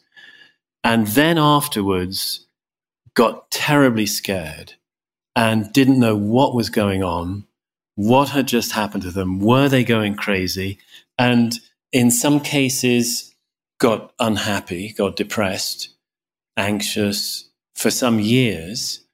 And I think that it could be that in some cases it could it could be graver than that. And if somebody is already perhaps traumatized anyway, as so many are, it might initially be, yeah, a very benevolent thing, but then there's no container, there's no understanding, they're completely alone with it, and it could be really scary, and it could become another traumatizing factor. I think that happens, and it's it's very sad, and I feel part of what I want to do is get the word out widely that this is a feature of human nature. It is something we, we're built with the capacity to have these kinds of experiences, and they're, they are, you know, vastly benevolent in the end, and they may also be really pretty fucking weird at the beginning. And so I want people to know, uh, you know, that this is a feature of human nature, and therefore there are places you can reach out, people you can reach out to. And you don't have to be doing koans for this, by the way. The koan method, I think, is a beautiful thing because it makes it more accessible to more of us. It's not a freak thing if somebody has that kind of experience with a koan. It's still by no means totally predictable or reliable or something, but it's not a freak thing. And it also, the koan training subsequently, is exactly a sort of way of grounding it, integrating it, getting more familiar with it, probably deepening it, clarifying further, and learning how to just effortlessly live from it in your normal life and not feel you got to do, you know, you got to quit everything and go and live on a mountaintop or something. You don't have to. You know, the mountaintop's right here anyway, kind of thing. So the more that people are aware of this, and the more it becomes part of the conversation, the public discourse, the better. And, you know, so far in the world of meditation, a lot of the public discourse around meditation, most of it, has been about the nervous system calming benefits of mindfulness. Absolutely right, right on. It's great that that's happening. And then you got people like Sam, Sam Harris, who are bringing this experience of waking up, waking out of the dualistic separate sense of self into a much more inclusive kind of awareness that is deeply beneficial to experience in principle, because it shows our infinite connectedness. And if trauma is about ultimate separation and isolation, you know, the poor child with their overwhelming emotions totally alone, Kensho, if we call it that, using Japanese terminology, is exactly the opposite. It's about infinite connectedness. And that is a is the most wonderful thing to discover. It's it cannot but flood us with love, at least briefly. And if we're then really freaked out, I want people to know that it's okay. You haven't gone mad. You've, in fact, discovered something really beautiful and real about your human nature. And there is follow-up. There are ways of gradually integrating it. And hallelujah that you've seen this. It's amazing. And okay, I'll pause there. uh, th- th- thank you for the pause. I would imagine, though, that this puts you in sometimes a very tricky position where you have an audience now. You're on a larger platform, you're on podcasts like this, and people must reach out to you, some percentage of which describe an experience that they have interpreted as Kensho. And for people who are interested, Kensho is actually written in a really cool way. It's Kensho, which is like seeing nature or essence. And it's a cool combination of characters, which does make a lot of sense. Unlike the my original exposure to koan. And I would suspect that you have some subset of people who come to you who really should have psychiatric treatment, just like out of the out of the ether, right? Kind of over the transom from the public. And I would expect that puts you in a tricky situation, because having spent time around people who are having breakdowns and maybe not breakthroughs, sometimes one and the same, but not always. Yeah. Is that something that has been challenging for you when someone who is perhaps going through a manic episode or having some type of potentially destructive experience that is quite isolating for them, right? It's kind of separating. Mm. perhaps reaches out to you to validate it as Kensho and therefore something that does not require intervention? So far, it's been comparatively rare. And I think the reason is that... Um, That's good. Yeah, I know. I mean, I can think of one clear time it did, actually. There's somebody who wanted to come on a retreat. And we were, we meaning myself and the little team at the Zendo, was a little bit wary because of some of the things she said. And we asked about her psychiatric background. And there was some things she told us. And then she came and it was clear that, you know, she really was in much worse shape than she'd led on. And one guy who was part of the Zendo team then, who was a therapist, he sort of spent some time with her. And then actually he decided that she really needed to be taken to the psych ward for an evaluation. So that was what we did there. And she was compliant with that. But usually people know that there's kind of, whatever exactly role I'm in, is, is I teach meditation. And so you kind of got to be into meditation, really. It's like, and not, you know, not everybody is. And it's, you know, it's quite, I, I don't know if I'd say it's demanding, but it's the main method here. I don't teach just, hey, let's talk about koans. No, I teach meditating. And and one of the ways I teach meditation is meditation with koans. It's not the only way, but for those that are inclined, we can do that.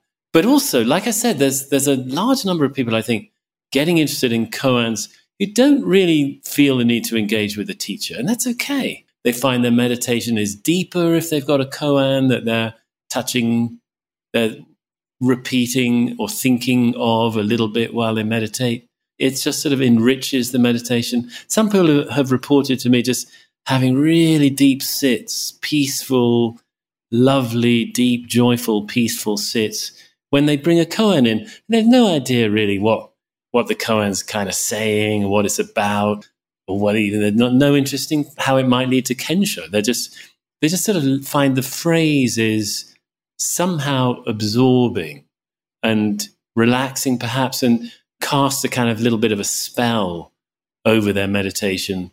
And they find this really deep. And that's lovely. No problem there. And I think this Kensho business is, and the real deep koan training is, is not for everybody. Yeah. Yeah, true of a lot of things. Right. So let me follow up with a couple of exploratory points. I'm going to get into some of the, the weirder stuff in a minute, but let's start with the assumption that the experience as you described it is absolutely true. This is where I want to start, just as a basis for the, the question I'm going to ask you. In other words, that this experience of Kensho is not an everyday by all people thing, but it is not a freak thing. Another way to put it would be it's reasonably common. It's been reasonably common for hundreds or thousands of years. There are shared characteristics, and it kind of takes one to know one, if that makes any sense, yeah. Right? Like one Obi-Wan yeah, yeah. can kind of look at another Obi-Wan in training, and this, the, the force is strong with this one. You have passed. You have passed this koan. So, uh, after asking the checking questions, right? I mean, I'm, I'm obviously joking around a little bit, but let's just take it as true that that exists as an experience, as a phenomenon, as a training.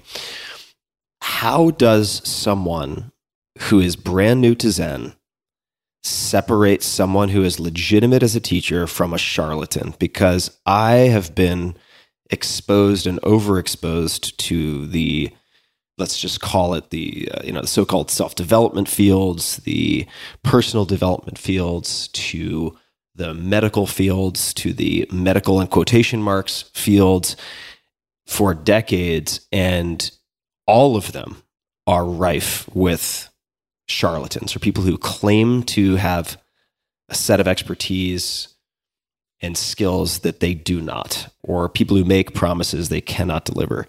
And I have to imagine on some level, there are people running around claiming to be masters or experts in Zen who aren't. How can one who hasn't had these experiences assess who is real and who is not? If I just describe a little bit how it works in Sanbo Zen, that would be a starting point. Great. Let's do it. Okay. In Sanbo Zen, somebody called it a sort of equal hierarchy kind of thing. Everyone is equal, but there are grades of responsibility. So there's an assistant teacher, there's an assistant Zen. An assistant teacher can do, usually they work with a Zen teacher as an assistant to them, and they can do a certain amount of things as the teacher wants. A Zen teacher can do everything. They can, meaning they can give talks, they can use the koans, they can meet with students, and and they can sort of run a Zendo completely, you know. Then there's so-called associate masters, and this is all within Sanbo Zen. I'm just giving you sort of a framework so you can get some sense of how it works. And these associate masters can appoint a personal teacher. They can't appoint a Sanbo Zen teacher. And then there are so-called sort of, they're called authentic masters or just masters. And they can appoint Sanbo Zen teachers. So they can sort of appoint people in the name of the lineage. And there aren't many of them, and they tend to do it sort of collaboratively if they're going to appoint people. So in other words, there's quite a, I don't know if it's elaborate, but there's a certain sort of careful system for who gets what level of responsibility as a teacher. Now, I feel that I'm happy that it's like that, because it means that at every step of the way, there's some accountability. It's not just, I tell everybody, I had this awakening experience, I'm an awakened master, I want to be a teacher now. In fact, in Sanbo Zen, there's almost a bit of a view that if somebody wants to be a teacher, they may not be ready yet. If they're going to get something out of being a teacher, I mean, it's hard to be perfect about this, to be honest, but if somebody is needing the affirmation of being a teacher, you know, and after all, it's kind of, whoa, you're a spiritual teacher. That's pretty exalted, right? If somebody's needing that kind of affirmation, they're probably not ready to do it. And we just wait. And every year, all the teachers of all levels and all the senior students who their teachers have thought, this person might be ready to start training to be a teacher, they all gather, we all gather for a week-long retreat and workshop, and we do a lot with the koans, and people have to give talks in front of the others. It's pretty terrifying because, I mean, one of the most frightening things, more frightening than being on the Tim Ferriss podcast, actually, which, by the way, I'm finding very enjoyable. It's not as frightening as I thought. Terror but, incognita. Exactly. Oh, my God. But, you know, one of the most frightening things I've done really was have to give, I've done it twice now, give a talk to, you know, eighty, ninety Zen teachers. Oh, my God. All my seniors. And anyway, in other words, it's totally not down to me to say I'm a teacher. In fact, it's rather carefully titrated over the years. You get more and more responsibility as you're ready for it, if you see what I mean. So, okay, so that's how we do it. Now, those quote-unquote masters, they get this formal, old-style Zen authorization called Dharma transmission, which is, you know, it's very moving to get that, because it, you know, it really means your your your the whole body is really trusting you. And why would they do that? But they've decided they do, and so you just accept it and you hope you'll do your best. And it's it's a very moving thing. What do you mean by the whole body? If I heard you correctly, I guess I mean like the whole organization of Sanbo Zen. Now, is the Dharma transmission? So I've heard transmission used in yogic practices and very specific ways. Is that a promotion effectively, or is it a transmission? That, that sounds really crass, I know, but no, no, it, it, a, yeah. In other words, is it a, like a titular, if that's the right way to pronounce that, titular? I don't, you get the idea, involving titles, honor that is bestowed upon you, and it's it's sort of a formal recognition, or is there an actual transmission from one person to another? Does that make sense? It totally does. It's kind of got at least two meanings. One would be, yeah, somebody really gets it. They really get the Dharma. They really get what this is all about. And they do it in conjunction with their teacher. And that is a kind of Dharma transmission, in a sense. But it, it's not really that there's anything transmitted, because you're realizing that it's all one. So nothing can be transmitted. It's like you're truly discovering that we're all one. one thing. It's no distance, no space, no time, no separation. That all is clear, and it's clear here and now. It's clear in the company of a teacher, of, of another, and maybe in some sense the teachers help that become clear. So is the moral of your description, or the lesson, the take-home lesson from your description of how Sambo Kyodan handles structure of the organization, responsibilities, in essence to say, beware of rogue Zen masters running around?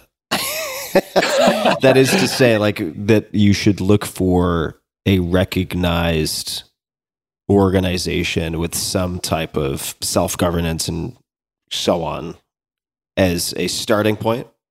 I just think if you do find somebody who's in that kind of realm, it's probably safer because, for one thing, they will have been fairly closely vetted over quite a number of years by somebody else. Now, who that other person was and how reliable they were, who knows?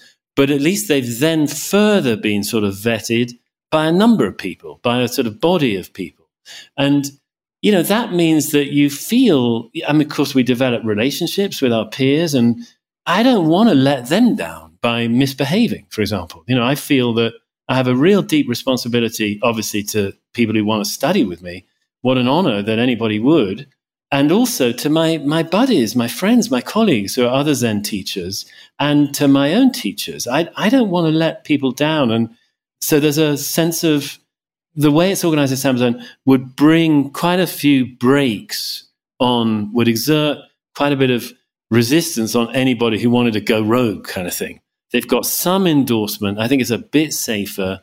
They've got an organization that has a code of ethics. And I'm not saying at all that Sanbo Zen's the only one like that. There's, there's many other Zen organizations and non-Zen organizations that have this kind of, some sort of levels of responsibility that are bestowed or whatever on their teachers, so it's not the teacher just setting themselves up, and that have accountability to one another and to, of course, to students. And actually, I think there are many quite well-organized spiritual sort of institutions, organizations in the West today, which is just great. And you know, Vipassana has a number of really big, really well-organized outfits, and that's fantastic. Tibetan Buddhism does, I think, as well, and Zen certainly does. And so the rogue teacher thing, I mean, it's always a hazard, isn't it? I don't think there's any total foolproof way. But I, I would think that things to watch out for would be, does somebody seem to have some kind of accountability to a wider organization? Do they have fellow teachers that they're in contact with? Sort of accountability, I think. So this is also a thing with the koans. You see, they're trying to set up a system whereby there can be some shared sort of agreement about what this awakening experience is. And the koans themselves, they are sort of checking points. Not knowing is most intimate. How might a student and teacher handle that if they meet with that koan? And they are also a way of checking that we're sort of on the same page. So let's talk about that page. And this is a good segue to Strangeville. So let's do that, because I'm always eager to take a my you know my occasional jaunt into Strangeville. And I want to preface this exploration by saying that I pay a lot of attention to two ends of a spectrum when it comes to, I know people will dispute this word. They're not going to like it because they'll say the plural of anecdote does not equal data. But when I'm considering the potential veracity of something, on one end you have randomized controlled trials. Fantastic. I'm highly supportive and engaged with a lot of studies and clinical trials and so on. This is really, really important. Very, very powerful framework, right? Scientific method as implemented in R C Ts for asking questions of nature, testing hypotheses, and getting answers back. Fantastic. But there are limited researchers limited funding for studies. Not everything is going to be studied. So we have to make decisions or interpret reality by and large in the absence of R C Ts. So on the other end of the spectrum, you have direct experience. So if, if I trust the fidelity of my own senses, what have I experienced? And what I've experienced multiple times over and over again, what patterns have I identified? I pay a lot of attention to those things and testing. And you know, four-Hour Body, actually, my second book, is a good example of this. There are many things in that book that were highly controversial, seemingly highly speculative, but tested and measured multiple times across multiple people, and many of those particular items now have more and more widely accepted scientific support. So it can start off with an N of one is what I'm saying. But I want to dig into this check-in question business, and I will offer something on my side just so I, it doesn't seem like an inquisition. So on my side, I will say something that I have observed and experienced and also compared with the experiences of dozens, at least, of other people at this point, is the apparent phenomenon of shared visions on certain types of psychedelics. And what that means is people are seeing, hearing, or feeling the same thing simultaneously. And by any kind of secular scientific stretch of the imagination or assessment, these are hallucinations. But even if they are hallucinations, it's interesting to me that consistently shared visions, let's just use visions for this, the time being, seem to be a common reported characteristic of certain psychedelics like ayahuasca going back hundreds of years. These are in fact so consistent that they are relied upon in certain implementations and usages of ayahuasca in South America. Okay, putting aside whether that is true or not, it is widely reported and experientially it appears to be a real phenomenon. That's what I would say. Can I prove it? No, I can't prove it. Just like you can't stick me in a, or anyone for that matter, you, into an M R I machine and be like, okay, three, two, one, and Kensho, right? It just doesn't doesn't seem to work that way.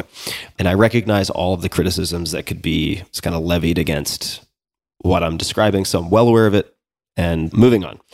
When you talk about this experience of Kensho and then having the check-in questions, how tall is Mu? How would you introduce a, a baby to Mu? These types of questions, and I'm probably not phrasing them exactly correctly. That sounds super bizarre, right? I mean, to anyone listening who's never experienced something like this, it sounds super strange, even to me, where I like I spent a lot of time in some pretty unusual spaces, and uh, it still sounds pretty strange. So what do you think is happening there? Because to me, there have been surveys, I guess you could look at them as observational studies, but surveys performed by different universities looking at so-called entity encounters with compounds like N N D M T.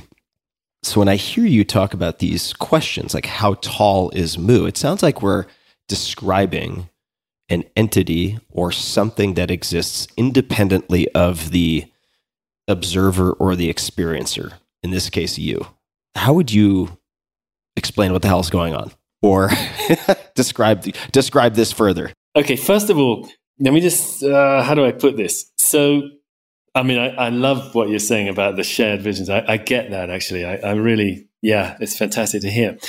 Now, with, say, this sort of Kensho thing, is it's actually the questions are doing, there's got a dual function. One is, we will be able to answer these questions if we've had Kensho, and especially if we've had it fairly recently, so it's still kind of alive and vivid, say within a few months or even weeks or days or even hours if it happens on a retreat. So they are, number one, the way we respond to them will confirm that we've really experienced this thing. Secondly, they will somehow help us explore it even more deeply. Now, that actually doesn't mean that it's an entity other than us that we've experienced. No, it's more like my experience has shifted in a certain way, which has really opened up a different way of experiencing altogether.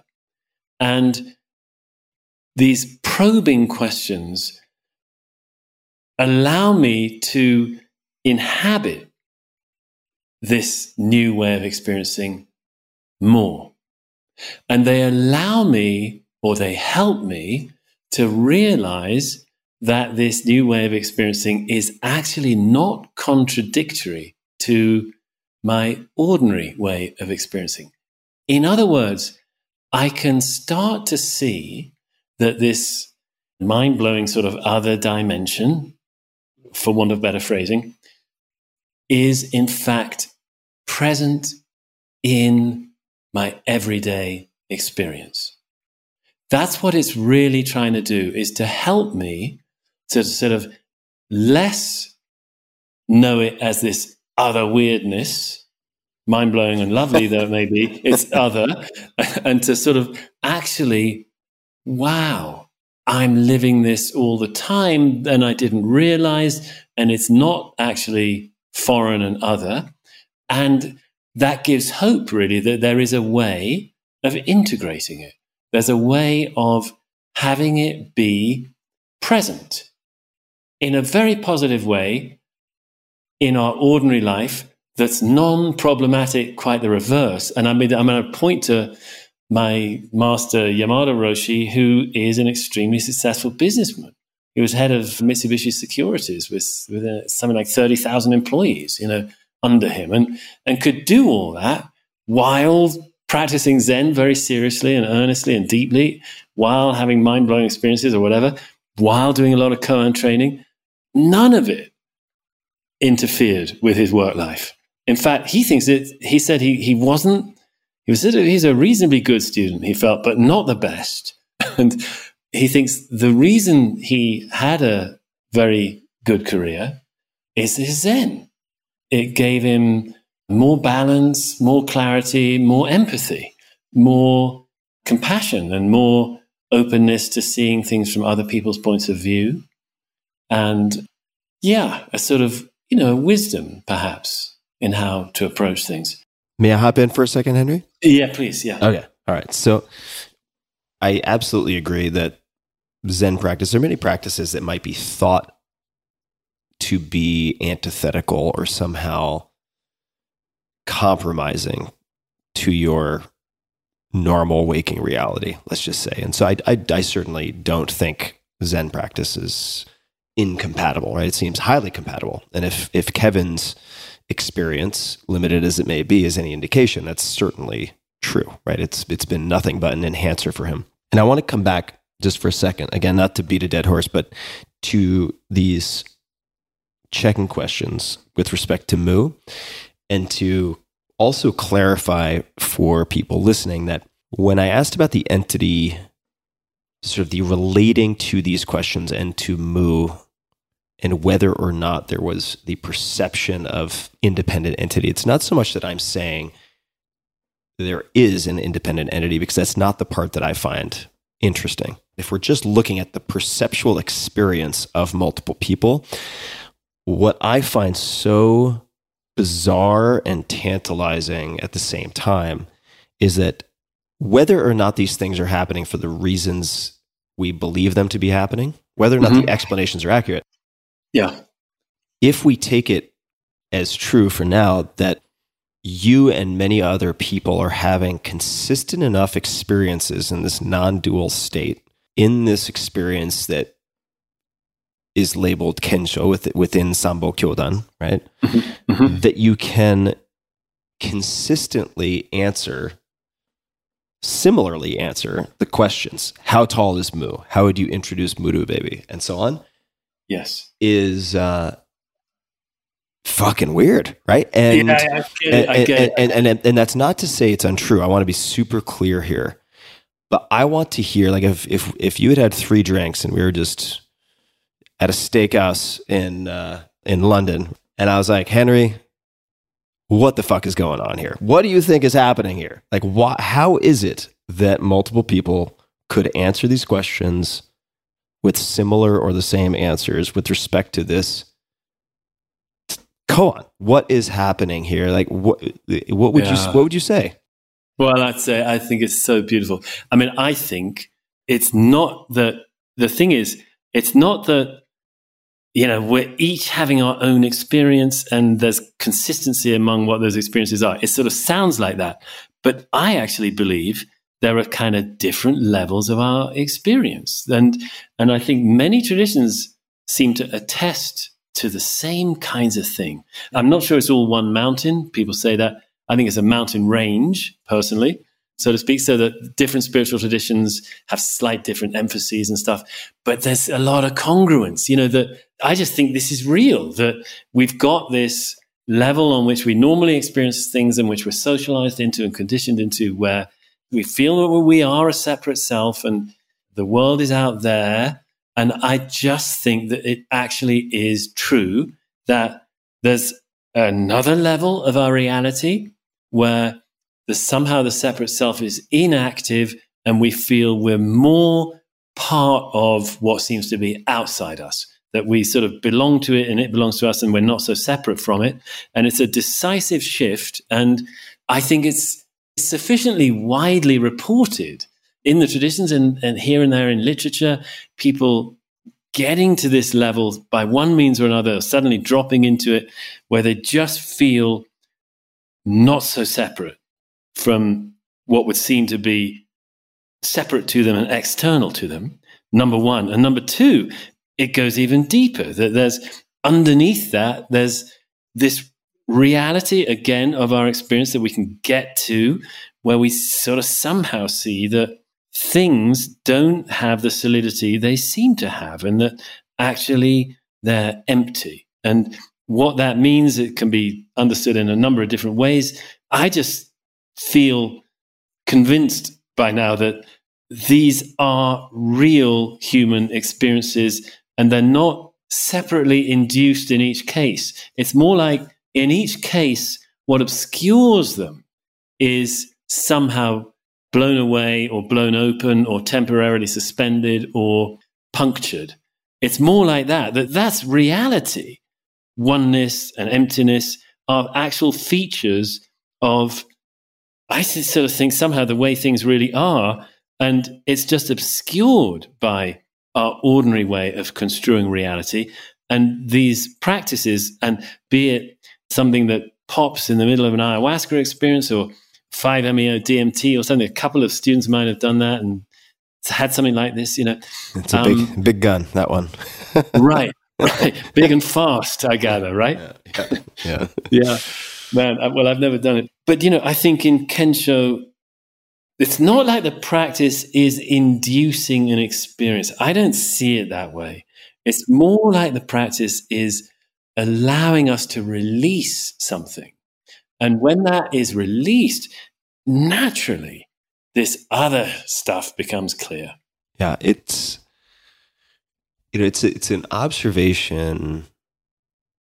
Well, the, not the last part, but I think what you're in some respects alluding to, this idea that our realities are constructed in a way by everything around us, this reality being filtered through a reducing valve of sorts, right? To use Aldous Huxley's term. And this seems like some hand-wavy, or it might seem like some really hand-wavy spiritual stuff to a lot of people listening, but there's actually a great TED Talk I want to recommend from a cognitive scientist named Donald Hoffman, H O F F M A N. He is faculty at U C Irvine and a recipient of the Troland Award of the U S National Academy of Sciences. So this is a legitimate scientist. He has a TED Talk called Do We See Reality As It Is? And I, I highly recommend it to folks. I put it in my newsletter in Five Bullet Friday and gave some time code points for people. You can kind of hop ahead, I want to say ten minutes or so, to get to the, the meat and potatoes of it. But he makes a very similar point and he's running computer science simulations and using a totally different toolkit for inquiry, but arriving at perhaps what is a very, very similar conclusion. And that is, like, we are operating within a construction. And these things that we think of as solid, these things that we think of as real, are more like icons on a desktop computer. They're representations that allow us to interact with something far different.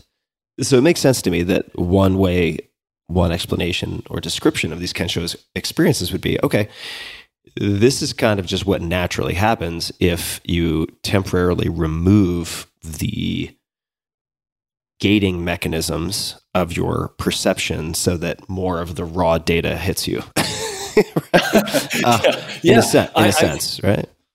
I think that's very good. I, I just recently read his book, The Case Against Reality. Ah, actually, nice, which, nice. Which, which yeah. is a sort of detailed dive. It's not, it's not too long. It's very readable. He writes well, you know, it's a dive into that realm. And absolutely. I'll tell you though, the one thing that I feel, I mean, that's a really helpful, really helpful way to, to come at it. The only thing though, that it doesn't necessarily sort of account for or quite cover is, why does it feel so amazing? Hmm. Why does it feel so good? You know, it's not just we see it differently.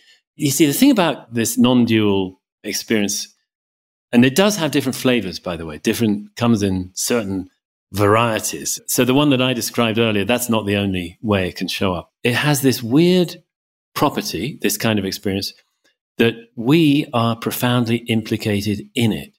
We don't just see it. In a way, we can only see it when we discover that we're part of it. It's unlike other things we see. You can look at a tree from six inches away. You can take three steps back. You can still look at the tree. Of course, it looks a bit different. You could walk one hundred feet away, and again, it looks different. But you're still seeing it. This isn't like that. You can only see it when we discover we're part of it. And so that I find really wonderful. That, in other words, in using Donald Hoffman's approach, we'd, we'd have to sort of say that if we're using that kind of a frame to look at what happens in Kensho, it's discovering that we're made of the same code as everything else kind of thing. Whatever the raw data is, we're made of it too. If you see what I mean. Do you get what I mean? Like, oh, I totally do. No, no, you're you're you're you're one and the same. Yeah, I, I totally totally understand what you're saying. Absolutely. Yeah, you're not looking at the ocean. You're one of the drops in the ocean, so to speak. Yeah, yeah, exactly, exactly. And, you know, to really have that as a vivid personal experience, it's just profoundly benevolent and sort of, I feel it's this sort of ultimate healing in a way. I don't mean that we'll be instantly healed by it, of all our trauma and all our dynamics that are unhelpful, et cetera. But, man, it'll move things along and give us all kinds of help in our healing journey. Hear, hear. Well, I think that is a beautiful place to begin our initial descent. Since uh, you also have a, a big evening ahead of you and a big day tomorrow. This has been so much fun. I expected it would be, and I'm glad that you were so game to to to go into uncharted waters uh, with me. So thank you for for playing along.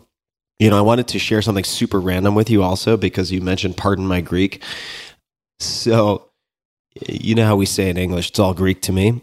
Well, yes. I was in Greece at one point, and I asked them, I said, what do you say when you want to use an expression like that? Because you can't say it's all Greek to me because you speak Greek. And they go, oh, yes.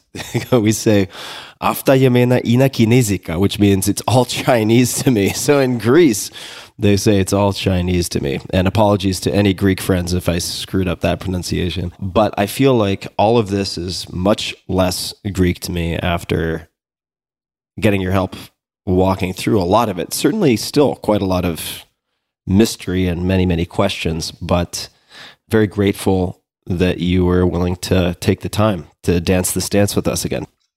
Well, I'm, I'm I'm truly humbled and honored and very, very happy to get this chance to talk with you again. And you're an exceptional conversationalist and interviewer, truly. I mean, uh, I suppose that's no surprise to anybody. But really, you, you really are. It's wonderful. Thank you. you know? I, o- I only see the warts. So that's my own work. That's my own work to do. So I appreciate you saying that, and it really means a lot. And I encourage people to go to mountain cloud dot org. That is a good jumping off point, I, I suppose, for many, many resources and many things that you're up to. So mountain cloud dot org. We'll link to all these in the show notes. And Henry's memoir, which describes his own journey in detail, is One Blade of Grass, subtitle Finding the Old Road of the Heart, a Zen memoir. Henry, is there anything else that you would like to mention? Instagram is at Mountain Cloud Zen Center, if people want to check that out. Anything else that you would like to suggest people check out, or anything at all that you'd like to say or suggest or ask before we close up? I might just mention we got another site, original love dot org, where we're running a program called Original Love, which is like a broad approach to meditation that includes approaches to awakening, but other stuff too. I think it's more, has more attention to the sort of healing side of meditation as well as the awakening side. So that's something that I would just mention. And thanks to Kevin again for... Uh. of encouraging this, and thanks to you, very, very uh, sincere thanks to you, Tim. It's great to connect with you. I hope you feel a bit better. How do you feel actually now? Thank you. You know, I, I feel emotionally much better. My throat is super sore, but I'm uh, I'm, I'm welcoming the, the throat soreness more than I was more than I was two hours ago. So that's a step in the right direction. And uh, I think I'm just going to take a hot bath and watch some Disney shorts or something. I really need one of those nights, I think. Uh, oh, that sounds and uh, I'm looking forward to it. And original love dot org, people should check it out. We'll put it right at the top of the show notes. So tim.blog slash podcast, if you just search Zen or Shukman, S H U K M A N, or Henry for that matter, I'm sure they will pop right up. And Henry, once again, thank you so much for taking the time. I really, really appreciate it. Well, not at all. Huge thanks to you. And to everybody listening, until next time, thank you for tuning in. Hey guys, this is Tim again. Just one more thing before you take off, and that is Five Bullet Friday. Would you enjoy getting a short email from me every Friday that provides a little fun before the weekend? Between one and a half and two million people subscribe to my free newsletter, my super short newsletter called Five Bullet Friday. Easy to sign up, easy to cancel. It is basically a half page that I send out every Friday to share the coolest things I've found or discovered or have started exploring over that week. It's kind of like my diary of cool things. It often includes articles I'm reading, books I'm reading, albums perhaps, gadgets, gizmos, all sorts of tech tricks and so on that get sent to me by my friends, including a lot of podcast guests. And these strange esoteric things end up in my field, and then I test them, and then I share them with you. So if that sounds fun, again, it's very short, a little tiny bite of goodness before you head off for the weekend, something to think about. If you'd like to try it out, just go to tim.blog slash Friday. Type that into your browser, tim.blog slash Friday. Drop in your email, and you'll get the very next one. Thanks for listening. This episode is brought to you by GiveWell. I love these guys. Donating money to help other people is wonderful, but how can you be confident that your donations are actually doing things? Are they improving or saving lives effectively? It can be really hard to parse. You could do weeks of research to find the charities that are out there, what programs they run, what their admin overhead is, how effective, blah, blah, blah, on and on. It can take forever. I know from experience. Doing the research is really hard. Or you could simply visit give well dot org for a short vetted list of the charities they've found to be best per dollar in donations at saving or improving lives. GiveWell spends more than twenty thousand hours each year researching charitable organizations and only recommends a few of the highest impact evidence-backed charities they've found. They do all of this without any sign-up fees and without taking a cut of your tax-deductible donation. GiveWell wants to empower as many donors as possible to make informed decisions about their donations, so GiveWell is free. I've recommended give well dot org for a while now, and donations from listeners of this podcast, that's you guys, amount now to roughly four hundred eighty-three thousand three hundred ninety-nine dollars and twenty-seven cents, so close to five hundred thousand dollars, which is incredible. So first and foremost, thanks to everyone who has donated. In total, more than fifty thousand people have used GiveWell to donate as effectively as possible, and rigorous evidence suggests that these donations will save tens of thousands of lives and improve the lives of millions more. So go right now to give well dot org, and when you make your first donation, your gift will be matched up to two hundred fifty dollars. This matching offer is good for as long as the funds last, so it's time sensitive and is a great opportunity to multiply your impact, which is something I always look for. How can I get the maximum multiplicative effect out of my dollars that I give? To participate, just go to give well dot org, and when you get to checkout, pick podcast and enter Tim Ferriss Show. It's that simple. So one more time, get your first donation matched up to two hundred fifty dollars at give well dot org. Be sure to select podcast and Tim Ferriss Show at checkout. This episode is brought to you by Laird Superfood. Founded by big wave surfer Laird Hamilton and volleyball champion Gabby Reece, Laird Superfood, that's L A I R D, delivers high-impact fuel to help you get through your busiest days. And I know these two people, they walk the walk. I love their new Aloha Oat Mac. You heard me right. Aloha Oat Mac Superfood Creamer. I use the unsweetened version, made from real plant-based ingredients, including organic oats, macadamia nuts, that's where the oat mac comes from, avocado oil, and Aquamin. Aquamin is a natural source of seaweed-derived calcium with seventy-two minerals in trace amounts. Laird's creamers can really optimize your daily coffee or tea ritual. I use them all the time, and a ten dollar bag will last you a long time. For a limited time, Laird Superfood is offering you guys, my listeners, twenty percent off when you use code T I M twenty at checkout. That's T I M twenty. Visit laird superfood dot com slash Tim to see some of my favorite products and learn more. Again, that's laird superfood dot com slash Tim, L A I R D, laird superfood dot com slash Tim, and use code T I M twenty for twenty percent off of your order. laird superfood dot com slash Tim, promo code T I M twenty.